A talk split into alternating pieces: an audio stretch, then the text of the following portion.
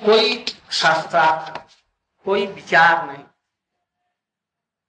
जो कोई सब कर रहे हैं, वो सब सुनते हैं कि कोई प्रतिवाद नहीं। किंतु वो ऐसे व्यक्ति नहीं। और धर्म से कभी भी सुलानामा नहीं किया। सजिया सखी भेकी स्मार्ट जाति गोसाई, इन लोगों से कभी भी कोई सुलहनामा उन्होंने नहीं किया। भीतर में एक बार में ऐसा नहीं। स्पष्ट रूप से सभा में बोल कल हमने थोड़ा सा गेहूँ, खली, मेदनीपुरी का, मेदनापुर में हमने बतलाया था। और यहाँ जब पूज्य पाठ माधव महाराज जी के यहाँ विग्रह प्रतिष्ठा उत्सव हुआ, उस समय में बड़ी विद्वत सभा जुड़ी।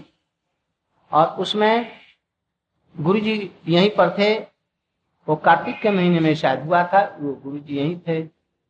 उनको भी निमंत्रण किया गया। हम लोग उनके साथ में वहाँ पर गए। और सब लोग वक्ता और वृंदावन के जितने अच्छे अच्छे लोग थे, सब लोगों को निमंत्रण किया गया। ये विशेष करके पास ही में रामकृष्ण मिशन का एक अस्पताल है। उसमें वहाँ के बड़े बड़े स्वामी जी लोग उसकी देख रेख करते कुछ हम लोगों की भी मदद करते हैं, सेवा ज़रूरत होती है तो करते हैं। और कोई दूसरा तो वहाँ पर अस्पताल इत्यादि। तो उनके बड़े बड़े स्वामी जी लोग थे, वो लोग भी निमंत्रित थे और वैष्णव लोग उपस्थित थे। राधा रमन और ये सबके गोस्वामी लोग भी थे और हम लोगों के गौड़ीय वैष्णव के भी बहुत से लोग वहाँ पर थे। प्रसिद्ध प्रसिद्ध करीब करीब आचार्य लोग उसमें आए। तो वहाँ पर उनको देख करके विशेषकर रामकृष्ण मिशन वालों को देख करके वो एकदम फड़क उठे। और उन्होंने बतलाया, ये धर्म के नाम पर कलंक है। हमारे वैदिक धर्म से, सनातन धर्म से, हमारी भारतीय संस्कृति से इनका कोई भी संबंध नहीं है। विवेकानंद जी धर्म के गुंडे थे। ये भी बता धर्म के गुंडे गुंडा मैंने क्या? मारपीट करके किसी बात को ले लेना, या स्थापन कर तो धार्मिक गुंडे सामाजिक क्रियाओं को लेकर के और उसी को धर्म के नाम से प्रचार कर वैदिक सिद्धांतों से वेदांत, दर्शन इत्यादि से कोई उन लोगों का संबंध यहाँ तक कि मदिरा मांस भी खाते हैं, और कि तो क्या गोमांस भी खा सकते जो गोमांस खाता है हिंदू होकर के वो क्या उन्होंने उसमें बतलाया ये एक बार, अब, अभी भी केस चल रहा था। अभी केस का फैसला हुआ। केस ये था जो रामकृष्ण मिशन, वो भारतीय संस्कृति है न विदेशीय संस्कृति है? उन्होंने उसी समय में उल्लेख किया था। भारतीय संस्कृति है या भारतवर्ष का यह धर्म है न विदेशों की संस्कृति? उन्होंने कहा नहीं, ये विदेशी है, भारतीय संस्कृति नहीं है। तो उसी समय में केस चल रहा था, उसका डिसीज़न अब अभी पेपर में अभी चार पाँच दिन हुआ मैंने देखा। तो उसमें रामकृष्ण मालू ने ये कहा था कि हम भारतीय नहीं हैं, हिंदू नहीं है और भारतीय नहीं है। हम लोग अल्पसंख्यक हैं। अल्पसंख्यक माने हिंदू नहीं तो अल्पसंख्यक हैं। इसलिए अल्पसंख्यकों को जो सहायता गवर्नमेंट से मिलती है, विदेशों से मिलती है, ये सब सहायता मिलनी चाहिए। उनके लिए आसन संरक्षित हो। और उनके लिए विशेष सुविधाएँ चाहिए, जैसे कि कश्मीर में लोगों को या और सब जगह मिलता है।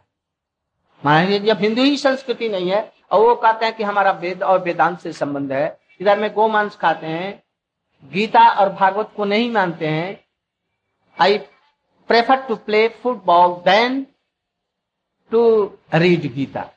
Gita पढ़ना हम नहीं चाहते, हम तो फुटबॉल उससे तो कसरत से हमारा शरीर ठीक होगा। गीता पढ़ने से क्या होगा? मंदिरों में देवता नहीं, देवता का गरीबियों के हृदय में देवता वास करते हैं, इसलिए दरिद्र नारायण, इत्यादि वो कहते हैं। ये पाश्चात्य संस्कृति है। शरीर से इसका संबंध है, आत्मा से इसका कोई संबंध नहीं। गुरु मान ने खड़े होकर के ये सब बातें, जब कहना आरंभ किया, सभा मानो, एकदम आग सी लग गई। वो जो थे, माधव महाराज जी के पास में पहुँचे। पूज्यपात माधव महाराज जी के पास में, वो स्वामी जी। महाराज जी, ये क्या हो रहा है? ये क्या कह रहे हैं? भाई, चुपचाप सुन लो। यदि छेड़ दिया, अभी तो कुछ ही नहीं कहा इन्होंने। यदि छेड़ दिया तो तुम न जाने क्या आग बरसाएँगे? और यदि आप में हिम्मत है तो आप कुछ करिए। उसके लिए जिम्मेदार मैं नहीं हूँ। मैं नहीं कर सकता। हमारा ये सीनियर गुरु भ्राता है। हमारे गुरु तुल्य ही हैं। मैं इनसे कुछ भी नहीं कह सकता इस समय। और वो सिंह के समान में प्रतिभाशाली और बाग्मी है। देखो तो कैसा उदाहरण देकर के वेद की, उपनिषदों की, विशेष करके वेदांत दर्शन का उदाहरण देकर के ये शपथ रहे इसमें मैं क्या कर सकता यदि है, चुपचाप बैठ करके सुन लिया यदि कहेंगे तो और न जाने क्या। कहते जो लोग भगवान का विग्रह नहीं मानता है, वहाँ पर मंदिरों में देखेंगे राम कृष्ण राम कृष्ण माने ये राम वाले नहीं और कृष्ण ये कृष्ण नहीं। वो किसकी? राम कृष्ण अपने गुरुदेव को परमहंस को। जो काली के उपासक थे साधारण देह देह का संबंध। संसारिक वस्तुओं की प्राप्ति के लिए काली की उपासना होती है। वो भी राधा जी की शक्ति की होती तो वो भी एक बात। इस तरह से उनके मतों का करी कर, खंडन करके हमारे भारतीय संस्कृति राधा कृष्ण की उपासना की उन्होंने स्थापना की। और मूर्ति जो लोग भगवान का विग्रह नहीं मानते हैं, वो लोग नास्तिक। उनका छुआ हुआ पानी नहीं पीना चाहिए। वेदांत में कहा, वेदों में, प्रतिमा अशी सहस्त्र, प्रतिमा अशी। कहते वेदांत में, अरे वेदों में तो प्रतिमा का कहीं उल्लेख ही नहीं है। प्रतिमा अशी सहस्त्र, प्रतिमा अशी। सहस्त्र माने सहस्त्र शीर्षा विष्णु की प्रतिमा। प्रतिमा नहीं, प्रतिमा माने क्या? प्रतिमा न तुम्हें साक्षात कृष्ण का शरीर नहीं होता, कृष्ण ही शरीर है। यहाँ पर कृष्ण की ये मूर्ति लगी हुई है, ये कहते हैं ये गलत है। क्या है? साक्षात कृष्ण है। कृष्ण स्वरूप है, कृष्ण विग्रह है, ये कहा जाएगा। किंतु कृष्ण का शरीर है, कृष्ण की ये मूर्ति है, ये गलत हो गया। हम लोगों का यह शरीर है, ये बात ठीक है। क्यों? शरीर से आत्मा अलग है। इसलिए हमारा माने आत्मा का ये कपड़ा है, शरीर है। ये तो कहा जाएगा। किंतु इनमें देह और देही का भेद नहीं होता। उनके लाख दिमाग में ये समझ में नहीं आई जो दूसरों को खिचड़ी परोस करके, वो भी पतली सी, वो भी पुरानी दाल चावल मिलाकर, और खिचड़ी रास्ते पर बैठा करके कहते हैं और फ़ोटो लेते हैं और प्रचार करते हैं अपनी पत्रिकाओं में। अरे, यदि दरिद्र नारायण तो ले आकर के अपने मंदिर में बैठा करके उनको खिलाओ। दरिद्र जो कि ऐसे कर्म किए हैं या लंगड़े लूल्हे बने हैं। उनकी सेवा से जो होगा। उससे तो जो सुकृति, पुण्य कर्म किए हुए हैं, जो अच्छे धनी मानी है, उनकी पूजा करने से तुम्हारा और सदगति होगी। उनके दिमाग में ये सब चीज़ें। अरे नारायण जिनके सब समय लक्ष्मी जी सेवा करती हैं, वो दरिद्र कैसे होंगे? दरिद्र नारायण कहीं होता है? ये सब नहीं। सोने की पत्थर बाटी। एक होता है, सोने की पत्थर बाटी ने क्या?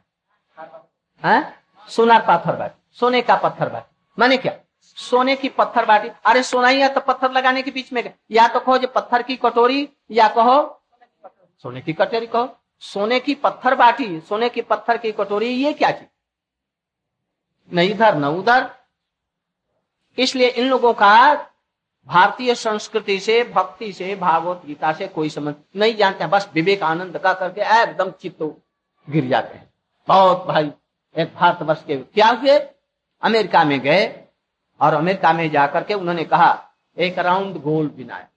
उन लोगों ने दिया, इस पर बक्तिता तो उन्होंने कहा, जगत शून्य है, शून्य से सब कुछ हुआ है और अंत में शून्य में मिल जाएगा यही।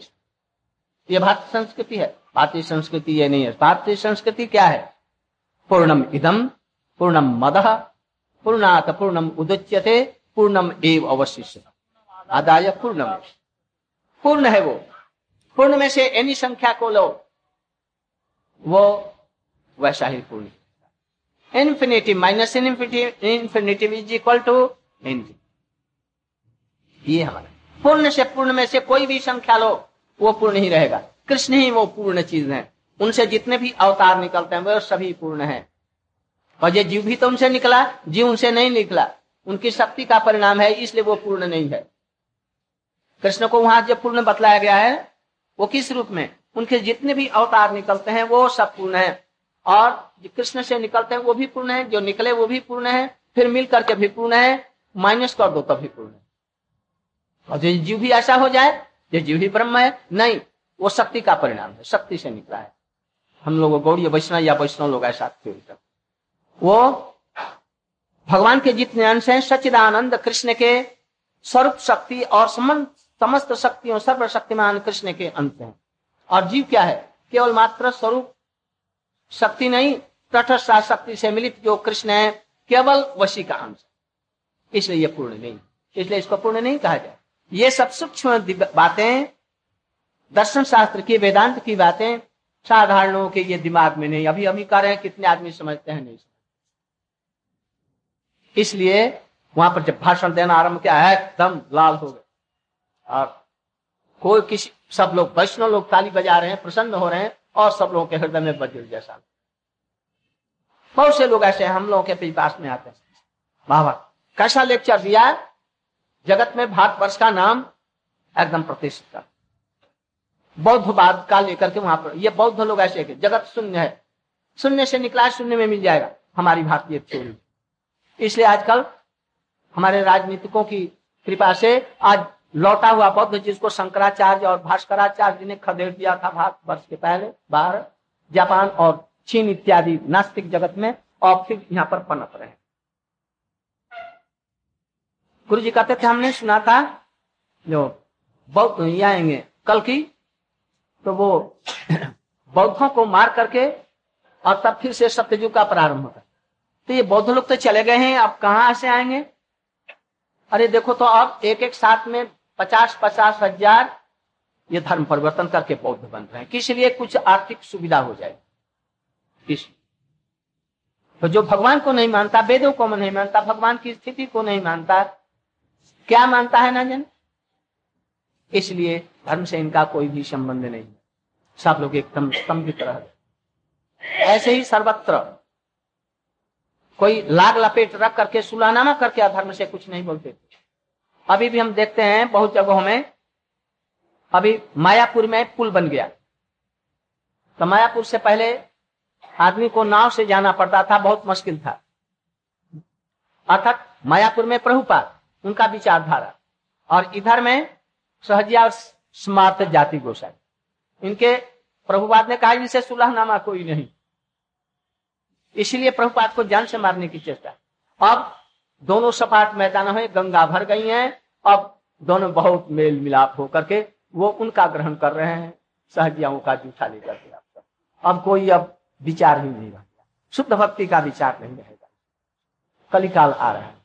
तो ये ऐसे ही धुरंधर व्यक्ति थे। इसलिए गोस्वामी महाराज ने इनका नाम रखा पाषण गजई सिंह का था। देखो, हमारे यहाँ प्रभुपाद जी की पहले आरती नहीं थी गुरु जी ने लिखा। आरती। इसमें कितने सुंदर सिद्धांत और विचार है जय जय प्रभुपादेर, आरती निहारी। जोग माया पूरा, नित्य सेवादान का। ये जब गुरु जी ने लिखा, हमारी पत्रिका में ये प्रचार ये लिखा गया। मायापुर में परम पूज्यपात कौन? तीर्थ महाराज थे। भक्ति, विलास उन्होंने गुरु जी का यहाँ पर है ना? केशवती आनंदे निराजन गाय। इसको हटा दिया। और एक, दो और शब्द कहीं परिवर्तन करके और अपनी गौड़ीय पत्रिका में छाप दिया और सब जगह प्रचार किया, जैसे भक्ति विलास तीर्थ महाराज ने इसको बनाया। है तो जब वो पत्रिका उनकी हम लोगों के यहाँ आई तो गुरु जी बड़े प्रसन्न हुए। ये हमारी हमारी लिखी हुई आरती को इतना उनको पसंद है जो उन लोगों ने अंगीकार कर लिया, बस हम, हमारी यही इसी से हमको आनंद है। जो उन लोगों ने, जो हमारा विरोध करते हैं, और उन्होंने हमारे विचारों को ग्रहण कर लिया, इससे आनंद की बात क्या है? तो उन्होंने अपनी पत्रिका में लिखा जब मैं बहुत, लिख करके और प्रकट रूप में लिख करके, और हमारी पत्रिका भी वहाँ पर जाती थी, गौड़िया पत्रिका। तो उसमें एकदम स्पष्ट रूप से छपवा दिया। इस मायापुर की पत्रिका में मैंने देखा, हमारा नाम और दो एक शब्द को बदल करके जो किया इसमें बहुत आनंदित हुआ और उन्होंने अपना नाम लिख दिया। बहुत आनंद की बात है, इसे हम लोग बहुत प्रसन्न हुए। तो उन्होंने ये लिखा, प्रभुपाद की ऐसी आती है, पहले गुरु की बंधन आती होती है, तब भगवान की आरती, पहले कृष्ण और इसकी नहीं आती पहले होगी गुरु जी की, तब होगी गौरांग की और तब होगी राधा कृष्ण। ऐसा नियम होना चाहिए। अभी कोई प्रणाम करते हैं तो पहले गुरु जी का प्रणाम, नित्यानंद प्रभु जी को प्रणाम, गौरचंद्र को प्रणाम, तब राधा कृष्ण को। उसी प्रकार लीला चिंतन में पहले गुरु जी को और अंत इसके बाद में गौरचंद्र को और अंत में राधा यही सब नियम है। तो उन्होंने प्रभुपा जी की आरती लिखा, उसमें कहते हैं जोग मायापुर नित्य सेवा महाप्रभु की जोग मायापुर नवद्वीप में मायापुर जहाँ पर महाप्रभु जी का जन्म, उसकी सेवा को देने वाला। उसकी सेवा को देने वाला क्या? राधा और कृष्ण मिलित होकर के या राधा भाव दूत कांति को लेकर के चैतन्य महाप्रभु जी अवतरण। मायापुर में जो उनकी लीला प्रकटित हुई नवदीप धाम में, ये श्रेष्ठतम उनकी लीला है।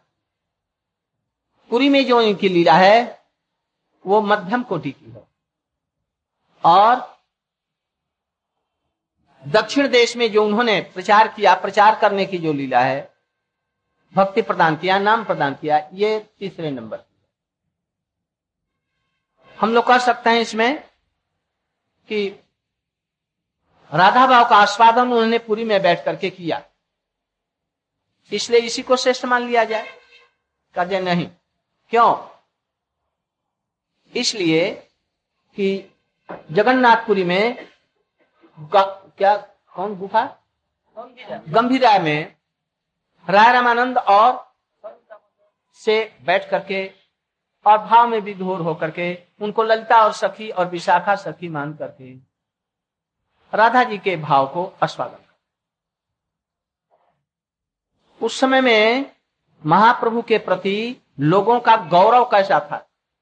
सभी लोग सष्टांग प्रणाम प्रभुनाथ दास गोस्वामी उनको सष्टांग प्रणाम करते जितने वहाँ के लोग थे, सब उनको सष्टांग प्रणाम कर उनका ऐश्वर्य देख करके, उनकी विचार बुद्धि विशेष करके सार्वभौम भट्टाचार्य को, जो उन्होंने शास्त्रार्थ में पराजित किया ये सब जो लीलाएँ हैं, ये ऐश्वर्यपूर्ण साधारण आदमी के लिए नहीं, इसलिए ये मध्यम कोटि की हुई। और नवदीप में जो लीलाएँ हुई छोटी छोटी किशोरियों के साथ में छेड़खानी करना, पंडितों पर कुल्ली फेंक देना, साहब वो केशव काश्मीरी को परास्त कर देना, गदाधर पंडित और मुरारी गुप्त से कड़चे और वहाँ की फांकी से उनको परास्त करना, ये सब जो लीलाएँ हैं, ये मधुर लीलाएँ। मधुर किसको कहते हैं? ऐश्वर्य किसको कहते हैं? ऐश्वर्य हो चाहे न हो नर लीला के अनुरूप जो लीलाएँ होती हैं, उसको कहते हैं मधुर लीला नर लीला के अनुरूप। चाहे ऐश्वर्य उसमें हो। गोवर्धन धारण किया किंतु कृष्ण? पाँच वर्ष के लड़के। छोटे से बच्चे। लठ अपनी कानी उंगली पर उन्होंने रख छोटा। इसलिए ये मधुर लीला है। किंतु इतना बड़ा पहाड़ उठा लिया ये तो ऐश्वर्य है। किंतु ऐश्वर्य होने से भी ऐश्वर्य किसी ने कहा नहीं ये ये कृष्ण भगवान है और ये धारण करता है। लोग क्या कर रहे हैं? नंद बाबा की ये तपस्या का फल है और उनकी विष्णु पूजा का फल है। आज छोटा सा बालक के ऊपर में ये गोवर्धन अपने आप वहाँ पर उठ गए। ये कृष्ण की कोई शक्ति नहीं है। इसलिए ये लीला हुई मधुर लीला।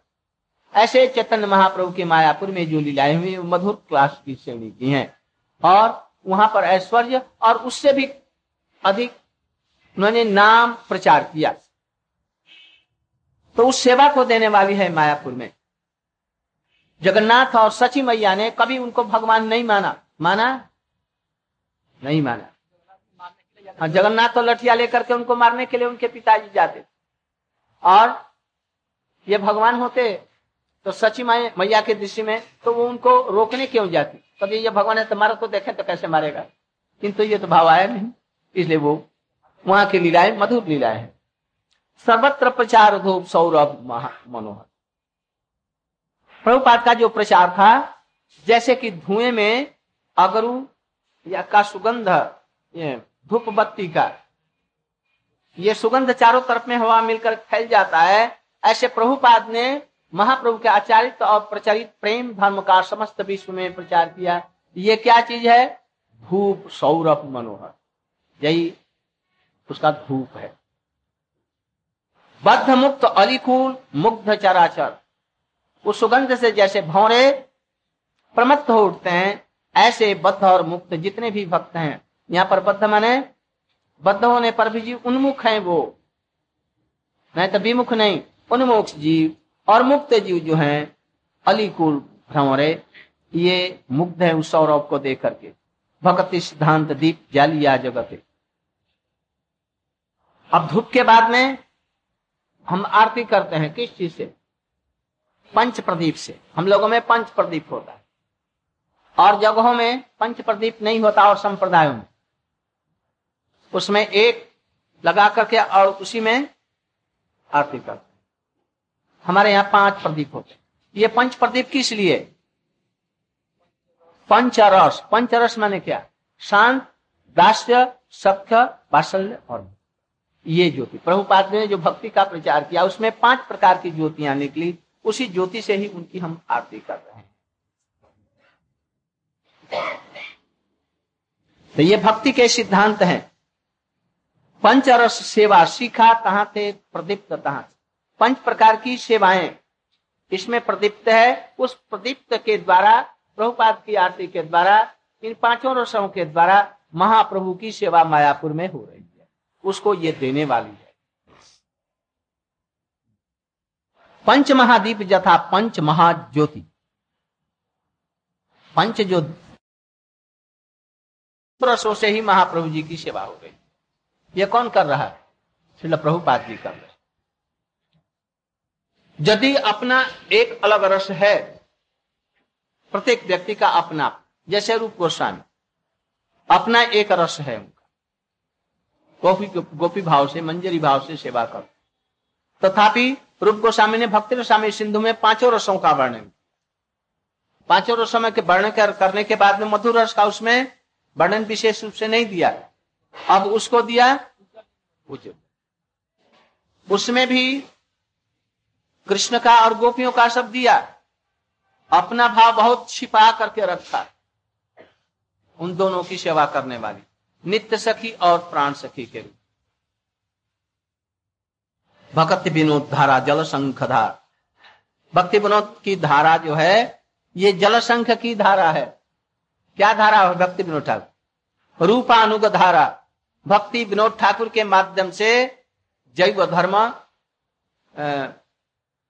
चैतन्य शिक्षामृत कृष्ण क्या है? कृष्ण संहिता या क्या लिखा है? वो है प्रेम प्रदीप है। भागवतार्थ मर्ची माला है संकलन ग्रंथ। ऐसे उन्होंने एक सौ ग्रंथों का प्रणयन किया। और उसमें भक्ति विनोद धारा उसमें बहाई।